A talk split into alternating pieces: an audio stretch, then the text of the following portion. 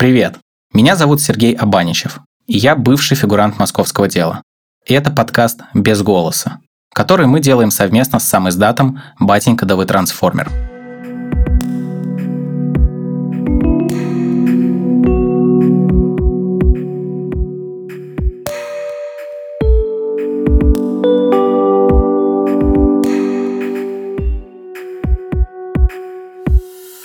Летом 2019 года на выборы в Мосгордуму не пустили большинство независимых кандидатов. Собранные в их поддержку подписи объявили недействительными. Десятки тысяч человек вышли на митинги с требованием допустить кандидатов.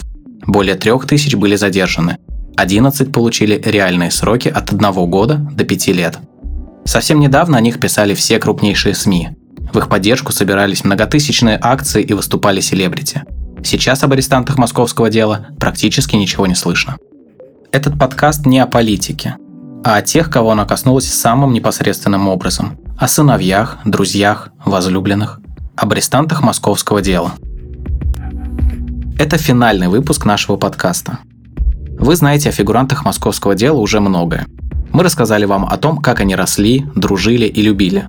Почему вышли протестовать и что почувствовали после первого звонка в дверь мы не рассказали, пожалуй, о самом главном. О том, как они переживали и пережили московское дело.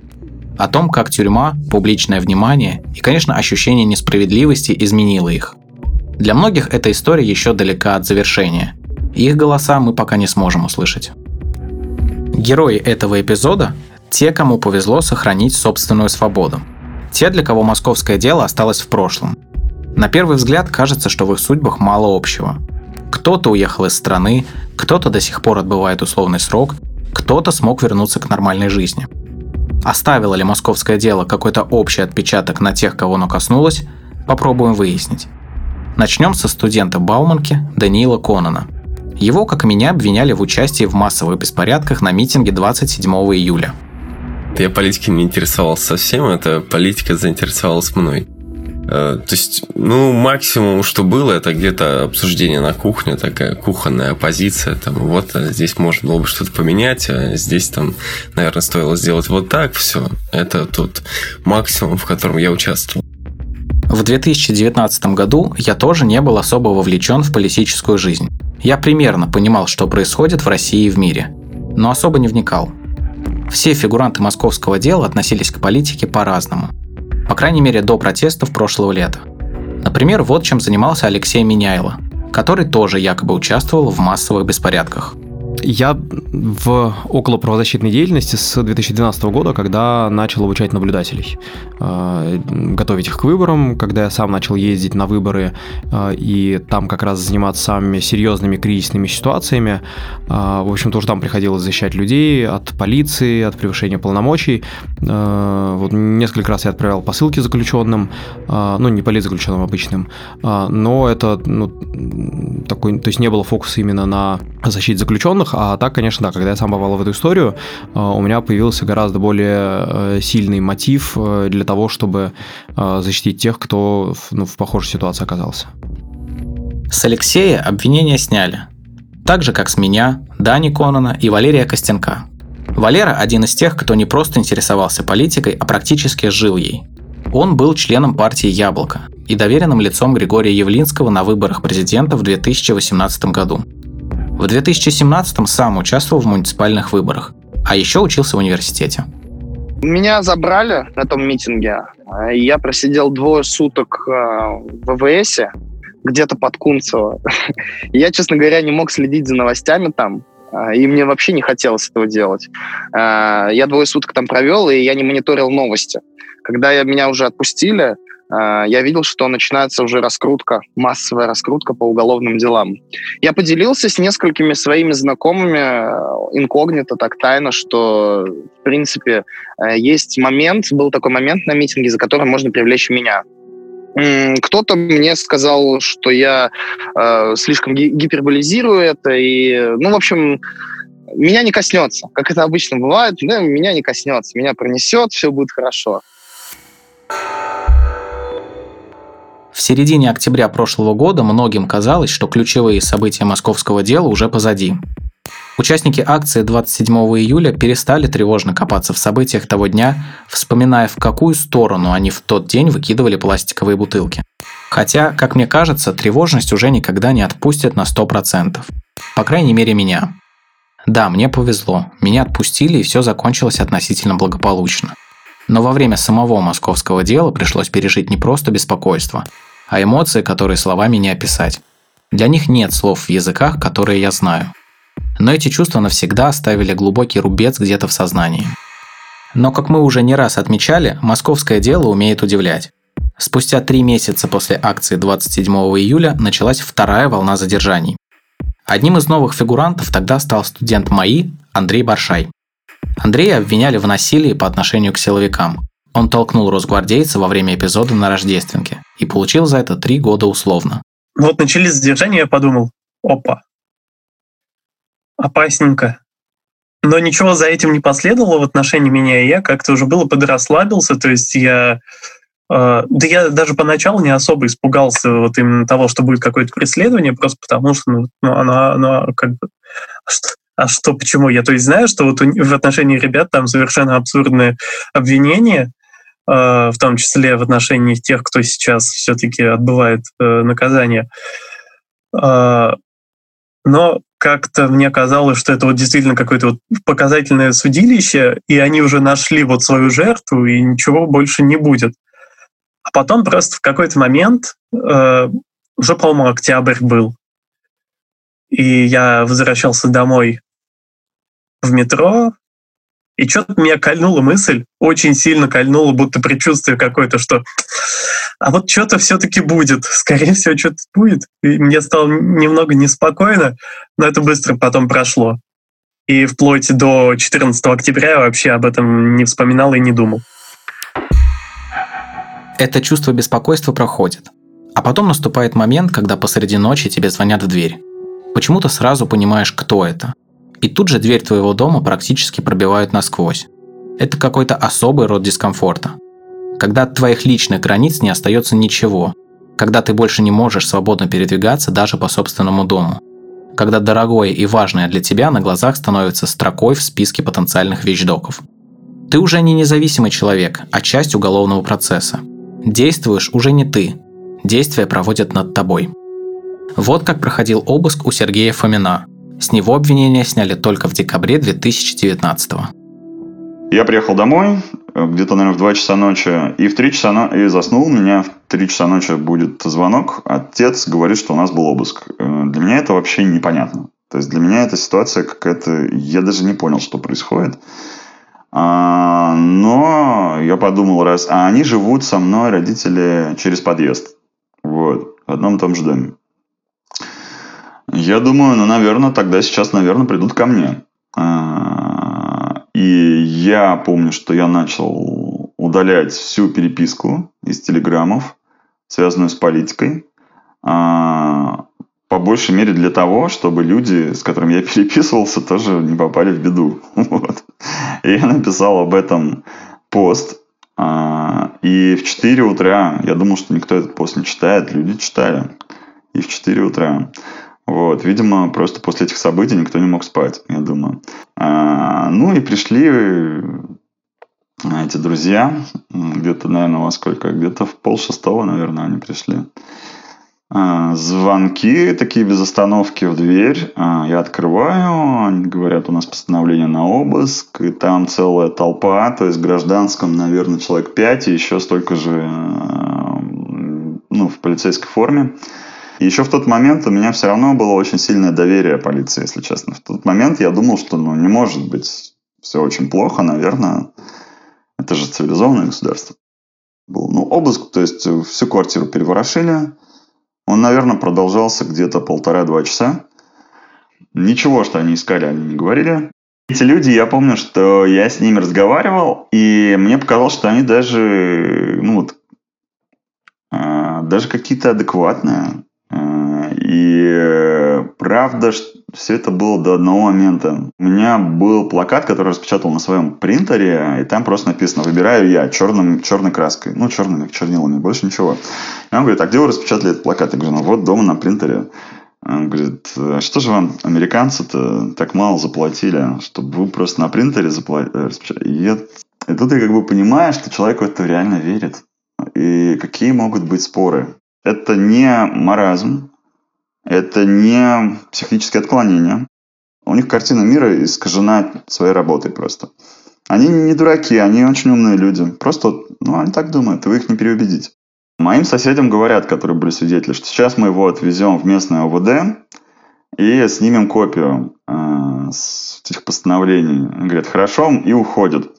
И когда только мои соседи э, уходят, свидетели, они закрывают дверь, вводят еще полицию, огромное количество, и вводят еще каких-то оперативников и говорят, э, начинают зачитывать мне длинную-длинную бумажку там длинная-длинная бумажка о возбуждении уголовного дела, и там уже начинается вооруженное восстание, а, применение. И я слушаю, я в этот момент просто, я ничего не понимаю, что они делают, и я начинаю просто смеяться. И после этого они зачитывают эту бумажку а, и говорят, собирайтесь, вы поедете в СК. И тут как бы я вроде, ну, я понял, что все серьезно. Вот. Они выводят у нас... Э, ну, то есть, как бы я пытаюсь хоть кому-то сказать, что меня вызовут в СК, э, стучусь в двери соседей, но никто не открывает. Вот, и они меня выводят из дома, это где-то 7 утра, и там просто люди идут на работу, и они видят, что меня ведут под руки, несколько ментов там, ну, не несколько, там, два десятка, наверное, было. Вот я вижу, женщина какая-то идет к остановке, и я ей просто кричу, что меня, скажите моим родителям, что меня везут в СК. И я увидел, как люди просто начинают от тебя отпрыгивать. Они думают, что ты злостный преступник, раз тебя милиция ведет. То есть, если вас первый раз вызвали на какой-нибудь допрос или чего, да, на допрос особенно, то, если честно, сразу же положите, возьмите загранпаспорт, лучше сразу уезжайте. есть вариант всегда уехать. То есть у меня в этом плане была целая ночь. То есть осознание того, что за мной придут, было вот стопроцентно. Потому что за мной прошли еще вечером. То есть задержали-то меня утром 3 числа. А вечером ко мне пришел участковый и два господина из ну, ФСБ, Центр Э, не знаю, кто именно. Вот у подъезда меня подождали, поддежурили, потом участковый за мной поднялся уточнил, здесь ли я живу. Потом посвящался с этими господами и ушли. Я думаю, ну, понятно, утром придут, значит. Вот. Я посидел, подумал, ну, ладно. То есть, здесь в чем проблема? То есть, одно дело, если я совершал преступление какое-нибудь, да, я знал, вот я совершил преступление, окей. Я там собираю вещички, уезжаю в какую-нибудь тайгу и буду там жить. А здесь ты сидишь и такой, ну, ничего не сделал ничего не нарушил. С какой стати уезжать? Поэтому я просто лег спать и ждал с утра ребят. Самое жуткое – это понимать, что обыск – это только начало. Что будет дальше – абсолютная неизвестность. В голове крутится только «неужели дальше тюрьма?». Но перед приговором было еще полно трудностей. И физических, как жизнь в СИЗО, к которой почти невозможно адаптироваться, но приходится привыкать, и психологических. Мне относительно повезло, и какого-то мощного давления ни следователи, ни оперативники не оказывали. Их влияние ограничивалось примерно одной фразой. «Серег, ну ты же все понимаешь. У нас на вас видеоматериалов не одна флешка. Вы там сами себя снимали, и мы вас снимали. Давай, рассказывай как есть, и быстрее пойдешь домой». Но реагировать на такие очевидные провокации я не собирался. Я не нарушал закон, и рассказывать мне было нечего хотя другие арестанты московского дела не раз сталкивались с давлением посильнее. И со стороны следствия, и даже от сокамерников. Только до сих пор непонятно, что от них хотели получить. Самое большое давление, которое вообще я испытывал, наверное, вот было все-таки ВВС. Если сотрудников Следственного комитета какая-то все-таки какое-то законодательство сдерживает, то э, людей в ВВС, заключенных, уже как-то не особо много, ну потому что они э, договорились с э, полицейскими, что вот они всячески давят, и им за это ничего не будет. Поэтому они могут использовать по большому счету все, что захотят. В законах и кодексах описано далеко не все, что может произойти с задержанными по делу, которому проявляет интерес в высоких кабинетах. В российских тюрьмах как нигде. Все, что вы скажете, будет использовано против вас. Вот какую историю о своем общении с сокамерниками рассказывает Айдар Губайдулин. Программист, который сейчас находится в международном розыске, заброшенную в сторону силовиков пластиковую бутылку. А, это был человек невысокого роста, ему было лет сколько, 50, наверное. Он был лысый. И ну, мы разговорились, там попили чай, и он рассказал, что у него тоже такое политическое дело, что он э, один из э, подрядчиков братьев Магомедовых, которые тоже сидят там по уголовному делу. Еще он у меня пытался выведать, ну, типа, что я сделал, либо за что я тут оказался. Ну, я ему рассказал, конечно, про митинг, про бутылку. Он меня пытался узнать, ну, действительно ли я ее кидал. Как бы, я не знаю, может быть, эта информация была важна на тот момент, но, честно говоря, так не думаю, потому что у меня в деле, э, который я читал перед судом, там были фотографии все, то есть раскадровка из видео. Там было понятно, что у них все, что нужно, есть на меня.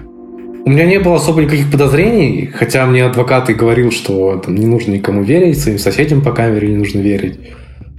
Уже потом, когда я вышел, э, когда меня отпустили под подписку, я переписывался с другими фигурантами, в том числе с Андреем Баршаем.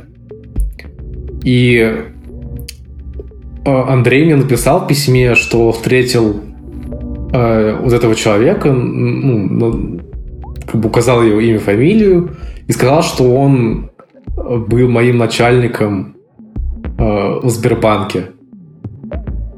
Э, ну и вот тут как бы я понял, что что-то было не так, что этот человек явно участвовал во внутрикамерной разработке. С Сергеем Фоминым неизвестный без погон заговорил не в камере, а прямо в кабинете следователя – он сказал, ты дашь интервью, а после этого мы с тобой встретимся в какой-нибудь спокойной остановке, а не здесь. И дальше будем сотрудничать.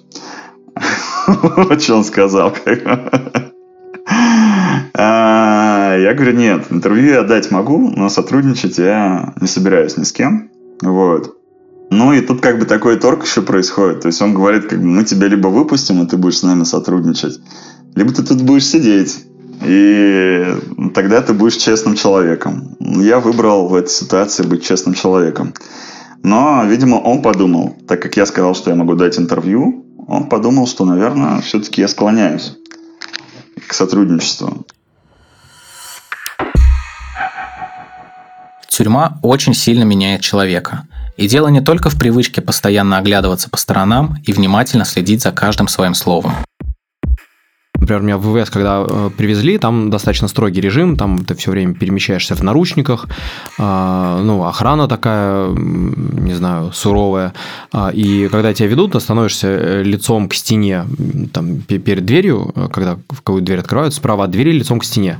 Э, вот, и охранник командуется лицом к стене. Вот, и я в какой-то момент заметил, что я так, ну, у меня вот вжимаю голову, да, там сутуливаюсь, э, вот, и потому что нет, я не буду так делать. Я распрямился, начал смотреть прямо перед собой, а не в пол, потому что я свободный человек. Потому что ну, телесность она на человека сильно воздействует, если ты постоянно вот в такой, ну вот в рабской позе, ты постепенно начинаешь и менталитет э, свой изменять на арабский, и я этому сопротивлялся. Большинство арестантов провели недели и месяцы в СИЗО. Некоторые прошли через более экзотические формы лишения свободы. Так, спустя несколько дней в заключении Андрея Баршая направили в психоневрологический диспансер – Казалось бы, это еще один способ давления. Но на деле получилось иначе. Сербский непосредственно а, это ну, старая больница. Ну, старая, именно вот фасады здания, чувствуется в этом чуть ли не дореволюционность какая-то, очень красивая. И внутри, на самом деле, что приятно удивило, ремонт не самый паршивый тоже. Большие, просто большие палаты, высокие потолки. Просто в сравнении с СИЗО, где на ну сколько, на 30 квадратных метров было в один момент 11 человек. Э, сербский был курортом просто, пансионат, и счастье не, неописуемое. Там и э, душ нормальный, там и кормят нормально, э, там даже ходить можно по ну, какому-то относительно... Он, а, а, пространство все равно ограничено, но оно больше, чем то, что у тебя есть в СИЗО. Вот, и прогулки на свежем воздухе не под крышей СИЗО, где ты небо не видишь, а на небольшой э, площадочке, где есть скамеечка, столик, где дерево растет. Ну, тогда, правда, зима был, поэтому это дерево и без того э, потрепанное жизнью вообще уныло выглядело, но зато можно было посмотреть на серое московское зимнее небо. И даже один раз в снежки поиграли. На самом деле, если бы СИЗО России выглядели как институт имени Сербского, именно вот это вот отделение для проходящих под следствием людей, то, возможно, ситуация в стране была бы лучше, а так имеем то, что имеем. Но, пожалуй, самой причудливой историей поделился Сергей Фомин. Он сразу решил действовать, когда понял, что задержание неизбежно. В общем, я скрывался какое-то время, я так скажу. Вот.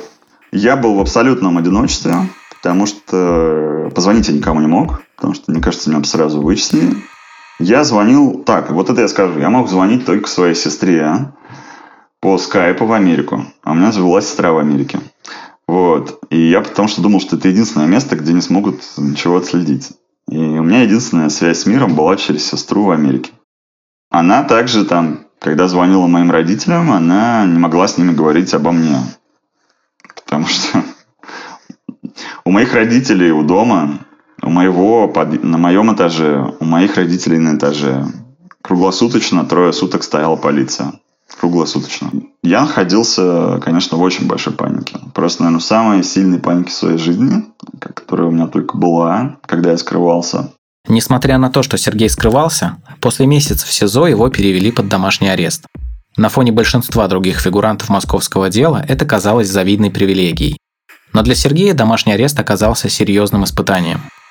Домашний арест, э, он был в как, с какой-то точки зрения, он был даже тяжелее, чем СИЗО, потому что у тебя нет общения, ты сидишь один целый день. Ну, ко мне приходил отец, э, он мог приходить, как бы, ему разрешали. А, ну, он тоже работал, и он мог прийти там на час день. Вот. Вначале я очень сильно занимался спортом, но потом, ну, депрессия, видимо, произошла. То есть она была отложена, организм очень сильно держался. А на сопротивление, ну, где-то, наверное, через месяц, через два а, у меня просто все сдало. То есть, наверное, где-то это середина октября. Стал заниматься спортом. Просыпался в 3 часа дня. А, не знаю, там лежал в ванне по 3 часа. Ну, кстати, что хорошего было, то, что я читал много. Я так никогда много не читал. Я прекрасно понимаю Сергея. В заключении занятий не так много. Первое время я привыкал и пытался понять, по каким правилам живут в СИЗО. А потом почти все время читал. Все, что было в камере, то и читал, начиная от «Мстителей» и заканчивая классической литературой. Дальше уже стали приходить письма, на которые я тратил примерно половину дня. И так, пока не наступило 3 сентября. Этот день оказался, пожалуй, самым насыщенным в истории московского дела. Тогда четверо фигурантов и я сам оказались на свободе, а еще трое получили реальные сроки. Э, слушай, внутренние ребята тоже не думали, что кого-то, в принципе, из ребят освободят. И в этом плане это был очень такой страшный день, 3 сентября для меня, потому что начались суды по московскому делу. Как раз Синица, Жуков, то есть вот ребята, у кого была 318-я Синица, вот э, я почему обратил внимание, потому что я синицы в Матроске сидел, а потом меня в Медведково перевели. Я, у нас телевизор в Медведково на спецблоке был. Я увидел фамилию знакомую. Я смотрю на экран, понимаю, что это он. Вот потом кара картинку вижу, понимаю, что идут суды. Естественно, нам же никто не сообщал. Там, ой, знаете, вот по вашему делу вашего подельника сейчас будут судить. Вот. Никто не приходил к нам в камеру с такими новостями. То есть я узнаю из телевизора, что идут суды. Что им там три года, Синицы, давайте мы ему пять лет дадим. Я такой, о, думаю, понятно, пошел процесс. И следом за этой новостью сообщают, ошибочно сообщают, что Валерий Костянок признал вину. Это запутанный момент, но юридически очень просто распутать. Если бы было бы признание вины, там, чистосердечное, то у меня был бы, э, я бы пошел сразу ну, по особому режиму, и меня бы очень быстро осудили. А, меня привезли в Следственный комитет. Следователь что-то там быстренько понажимал в своем компьютере, повернул ко мне экран и показывает мне видео, где силуэт человека, похожего на меня, находящийся в абсолютно той же одежде, а в абсолютно той же одежде, сидящий вот перед ним и стоящий перед ним э, ну, на экране монитора. Вот, он спросил меня, я это или не я, я ему ответил, что не знаю. А потом уже приехал мой адвокат, ближе к середине допроса его пустили. Вот. Я вернулся в кабинет, э, сказал, что я извиняюсь перед полицейскими, в кого при, прилетела бутылка, но вину свою я за это не признал. У меня сок сокамерники все сразу такие, о, ну все, парень, давай. Ты отъезжаешь. Потом там смотрящий по камере моей ходил, уточнял и пришел, сказал, знаешь, тебе готовят первую часть. Вот, а первая часть это вообще до 15 лет. Я такой, ну, ладно, хорошо, похожу покурить. В последний момент передумал, не стал сигарету подпаливать. Возвращаюсь, и в этот же момент со строка вот бегущая идет э, от ТАСС, по-моему, первый сказал об этом, что снятые обвинения с... Я начинаю читать, с кого сняли, там моя, моя фамилия. Я такой, что? Я такой, Ребят, по-моему, с меня обвинения сняли. Ну сейчас давай, мы, мы, мы посмотрим. Все у телевизора встали, стоят. Я пропустил во, во второй раз. То есть я вроде слежу за тем, чтобы увидеть, моя фамилия там имеется или нет. Вот, и они замечают и начинают по плечу меня бить, такие, все, говорят, собирайся, ты идешь домой. И в этот момент, конечно, мир приобретает краски, ты понимаешь, что все вообще-то красочное, а не серое как-то жить становится проще. Когда пришел ко мне адвокат ВВС, я сидел неделю, и ничего не предвещало моего освобождения. Но он ко мне пришел э, днем, ну, может быть, часов в 12. Я читал книгу, все, меня вызвали на допрос, мы с ним поговорили, э, и он ушел. Э, я вернулся обратно к себе в камеру читать книгу, и меня вызвали еще раз. Говорят, опять допрос. Я в шоке, удивлен, думаю, сейчас, ну, не знаю, может быть, без адвоката меня поведут на допрос, и, бу, и, ну, и будет что-то не очень хорошее. А, в итоге я зашел в этот кабинет еще раз, и там опять сидел мой адвокат, и он сказал мне как раз, что все, как бы собирай вещи, тебя сегодня или завтра отпустят.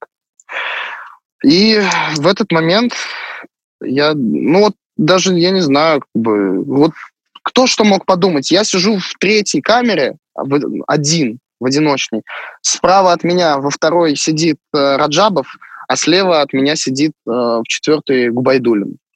И мы с ними, соответственно, всегда ну, общались, ну, общение поддерживали, да, камеры-то соседние у нас были. А, и вот что я им должен был сказать, когда я возвращался обратно в камеру. Помимо Валеры и Дани, в тот день на свободе оказались Влад Барабанов и я. Новость об освобождении была, мягко говоря, неожиданной. В последний, как потом оказалось, день заключения, меня отвели к следователю. Я не понимал, зачем и почему. В кабинете он протянул мне какие-то бумаги. Я их прочитал, и у меня непроизвольно начали трястись руки. Я спросил, правильно ли я понял, что я свободен. Мне очень сухо отвечают «да, правильно». А я сижу и не понимаю, это какая-то провокация, ошибка? Что это? Я не знал, в курсе ли кто-то, что меня освободили. А потом я выхожу из дверей ИВС и вижу своих близких. И меня начинает трясти изнутри. Я рад, но я вообще не понимаю, что произошло. Мать в слезах, но с улыбкой. Отец улыбается, обнимает. Моя подруга Аня стоит серьезная, но я вижу, как она счастлива. До сих пор не могу это нормально описать словами. До сих пор слишком сложно, простите.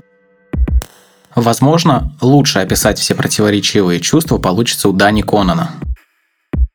Пустили нас, потом отпустили Меняйла. э, Айдара. И, и вот это создается иллюзия, что ну сейчас постепенно просто отпустят всех, и ты в это как-то начинаешь верить все больше и больше. А потом идут срока. То есть вот это осознание, которое есть изначально, когда ты выходишь, ну просто повезло. Ну, вот так вот судьба распорядилась, там, ты, ты выходишь, а вы остаетесь. Все. И в этом отношении, конечно, да, это, это очень сложно. Первые полгода, ну, блин, мне прям очень сложно дальше. Дальше проще. Ну, у меня самый тяжелый удар был, когда э, на апелляции подтвердили 4 года Кости Котову. Это прям, ну, у меня вот срыв был после этого. Э, вот. И прям, ну, такой серьезный откат в депрессию. То есть я в таком, ну, неплохом состоянии был вот там две с половиной недели, как вот я вышел до этой операции. Я, э, тем более, был уверен, что его отпустят. А, вот, и когда там вообще без изменений, э, то есть ни дня не сбавили, показательно издевательски, это прям, ну, очень больно. Котова уже осудили. Он в колонию уехал, я просто на фотографии его наткнулся в интернете, где он за стеклом сидит с лысой головой обритой и в робе арестантской. Ну, не знаю, скажем так, по мне ударило морально. Я даже пошел на лысо, побрился. Просто так снято было, и он на стекле так отражался, как отражение в зеркале. И я понял, что, ну, по сути своей, там, например, это я могу быть. Да, то есть, ну, и сейчас он точно так же мог бы в зеркало смотреть, как там я сейчас на него. Ну, все. Ну, то есть, в тот момент просто, когда ты ходишь на суды, ну, это воспринимается как, ну, да, там, в СИЗО, ну, сейчас вроде как общество под, поднажмет, и там еще одного кого-нибудь мы выцепим, все получится, а он уже в колонию уехал. То есть из колонии ты уже никуда не уйдешь. Дело все, оно рассмотрено окончательно. Для многих фигурантов в московском деле была поставлена точка. Наступил конец абсурду и неопределенности. Снова можно было строить планы и говорить о каком-то завтра с уверенностью в голосе. В деле Айдара Губайдулина была поставлена не точка, а многоточие. В середине сентября суд постановил вернуть дело Айдара в прокуратуру для уточнения обвинения, а самого арестанта отпустить под подписку о невыезде. Все началось заново. Обвинения, повестки, допросы. Сравнить эту ситуацию было совершенно не с чем. Что это такое? Плавное затухание преследования или как бы компенсация за неточность следователя? И главное, что будет дальше? Ответов на эти и другие вопросы не было. В итоге Айдар принял решение уехать из России в Литву. Со стороны кажется, ну вообще, как бы я сейчас говорю не про иммиграцию, а про любые такие сложные события, как там заключение или иммиграция или что-то подобное. Со стороны кажется, что человек там просто атлант, который превозмогает, но это просто какие-то жизненные обстоятельства, с которыми ты должен как-то иметь дело. Тогда я для себя ну, видел, конечно, минусы, э, потому что я уезжал в другую страну, я никогда не был за границей до этого. Э, и это все было бы для меня новым опытом. Я там никого не сдал. Э, все мои друзья, моя семья остались в России. И непонятно, когда бы я их увидел снова. Как бы я здесь, я уже год. И все хорошо. Я, конечно, хочу вернуться, а, ну, первое время это желание было вообще очень сильным после моего приезда в Литву. У меня была какая-то эйфория, такая радость, что мне удалось избежать заключения, и все вышло вообще очень хорошо. Вот. Ну и потом началась такая депрессия. А, я очень хотел вернуться. А, была прям тоска, мне ничего не нравилось в Литве. Я уже привык к Вильнюсу, мне здесь нравится. Это очень спокойный город, конечно, по сравнению с Москвой. А, вот. Но все-таки хочется вернуться.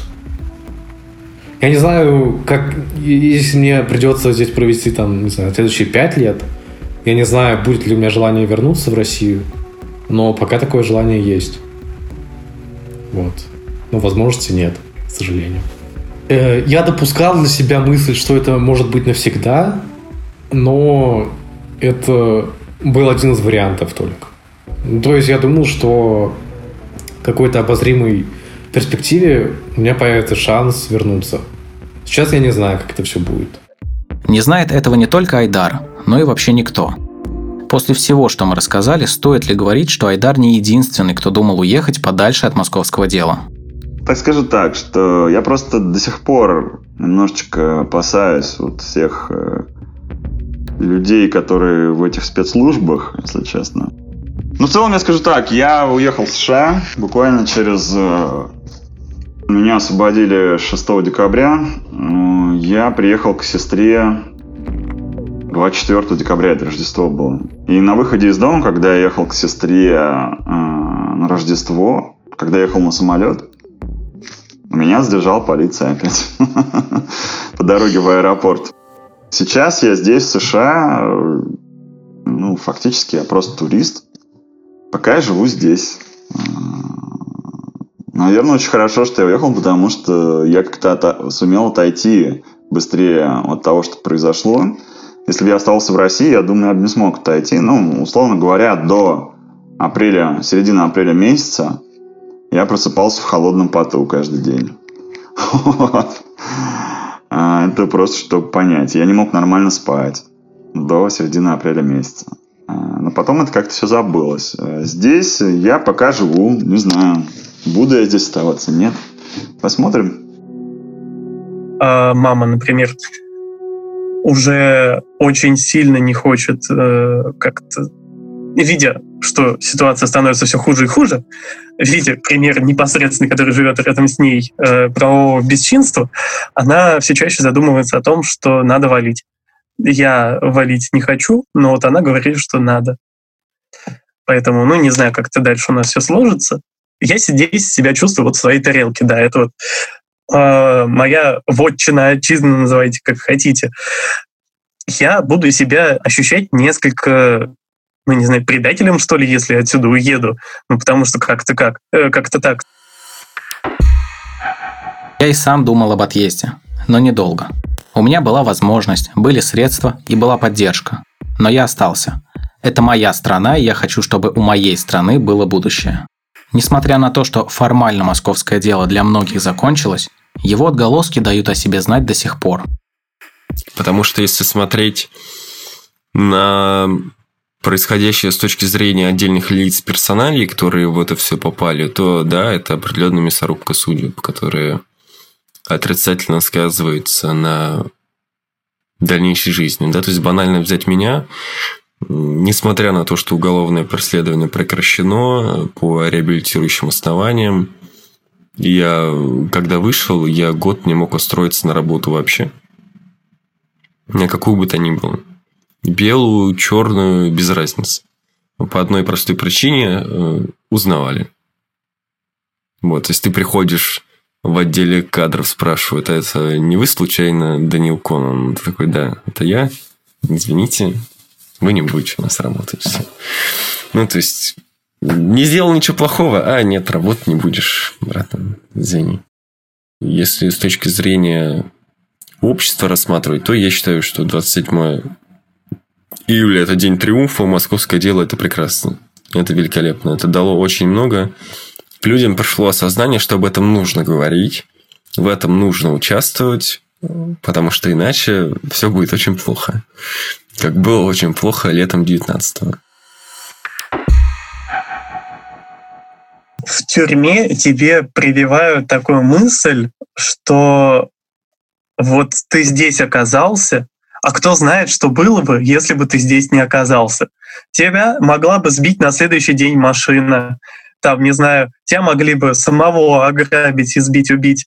А сейчас ты здесь, и, возможно, это не самый худший исход. А, в принципе, это как психологический прием, именно вот такой вот какой-то вот защиты временный, очень мощный. То есть вот на жизнь как-то это вот применять сослагательное наклонение в отношении истории, как мы знаем, нельзя, но вот как психологический прием это работает. И собственно, в тот момент это мне помогало держаться, и из-за этого я не жалел. А когда уже вышел, то ну а что жалеть, действительно? Типа вот я здесь, я сейчас, и все не так уж и плохо. Мое заключение на меня, как я уже сказал, повлияло, может быть, не так сильно на меня, как на личность. На кого-то оно, может быть, повлияет сильнее, э, даже на кого-то из слушателей. Но еще сильнее оно повлияет на близких, на родственников, на друзей. Э, для, для них это может стать очень сильным ударом. И неважно, сколько ты там будешь, месяц, либо четыре года, все, все будет очень быстро, и переживания их будут в момент задержания, в момент суда. И вот от этого хотелось бы многих предостеречь. как-то, я не знаю, может быть, банально звучит, но это э, ну, школа жизни в некотором роде. Не в том смысле, что нужно там освоить АУЕ и, значит, в, в жизни это вот все использовать, а, а в том плане, что а, можно научиться тому, чему ты в жизни а, чему в жизни гораздо труднее научиться, например, э, например, любить ближнего. А, потому что а, любить ближнего очень легко, когда ты сам решаешь, кто твой ближний. Ну, фактически, да, если не нравится человек, ты просто всегда можешь уйти. А в тюрьме ты дальше дальняка не уйдешь. Ну, дальняк – это туалет. И туда тоже надолго не спрячешься, потому что ну, время от времени все хотят в туалет, вот, и типа, просто... А, короче, это не выход. Вот, и приходится налаживать отношения с людьми, терпеть их, выносить, да, сначала вот ты как бы терпишь, потом ты постепенно учишься понимать, э, и уже вот на этом фундаменте уже можно э, и до любви дойти. Вот у меня почему-то все, что связано с этим делом, оно запомнилось как ночь. Это когда ты вспоминаешь, ты вспоминаешь черный цвет сначала. Темное небо. Да, еще когда у меня обыск проходил, это происходило, ну, фактически ночью. А когда я первый раз уехал, это было ночью. Когда я вернулся, это было ночью. И просто я когда во всем этом вспоминаю, все вокруг черное. Вот ты просто не, не просто темное, а абсолютно черное. Вот. И да, это я, я запомнил. Я еще помню, что потом, когда вот был день, когда условно там освобождение, а, я ехал по городу, и опять же была темнота, вот, и я, а у меня еще было такое, я плакал один раз. А, я плакал, когда я выходил из дома первый раз. А, они меня позвали в СК, чтобы там какие-то бумажки передать, а, чтобы я подписал. Я плакал, потому что я видел людей, которые стояли на остановке, и они вообще не понимают, что с ними может в этой стране произойти. Они просто не понимают. Понимаете? Когда оказываешься в тюрьме по надуманному поводу, становишься преступником, не чувствуя своей вины, то разочаровываешься во многом. Во власти, в справедливости, в добре. Но что-то все-таки заставляет не терять веру в людей, во всех, кто тебя окружает, а некоторым из них даже помогать. Я хотел бы напомнить всем, что можно написать письмо. Вот. И это очень прекрасно. На самом деле, друзья, вот кто сейчас слушает, прямо сейчас вот выделите пару минут, напишите, пожалуйста, письмо. Забейте просто Росузник в поисковик. Там даже есть таблица тех, кому можно написать. Либо откройте сайт мемориала, оттуда есть прямые ссылки. Посмотрите, кто вам понравится больше э, по фотографии, либо чья история вам понравится больше. Когда я сидел в спецблоке Медведкова, все, что я видел, это стена против здание, которое находилось напротив нас. Больше вообще ничего. Э, ни неба, ни солнца, ничего. Просто стена. Все. Э, стена, которую я вижу из окна, и еще четыре стены, которые вокруг меня. Все. Больше ничего. И мои сокамерники. Поэтому пишите даже о том, что пошел дождь, даже о том, что пошел снег, о том, как вы сдавали сессию, о том, как вы ходите на работу, без разницы, поверьте, интересно все, потому что там нормальной жизни нет. Вот. Пишите, лично я буду вам благодарен.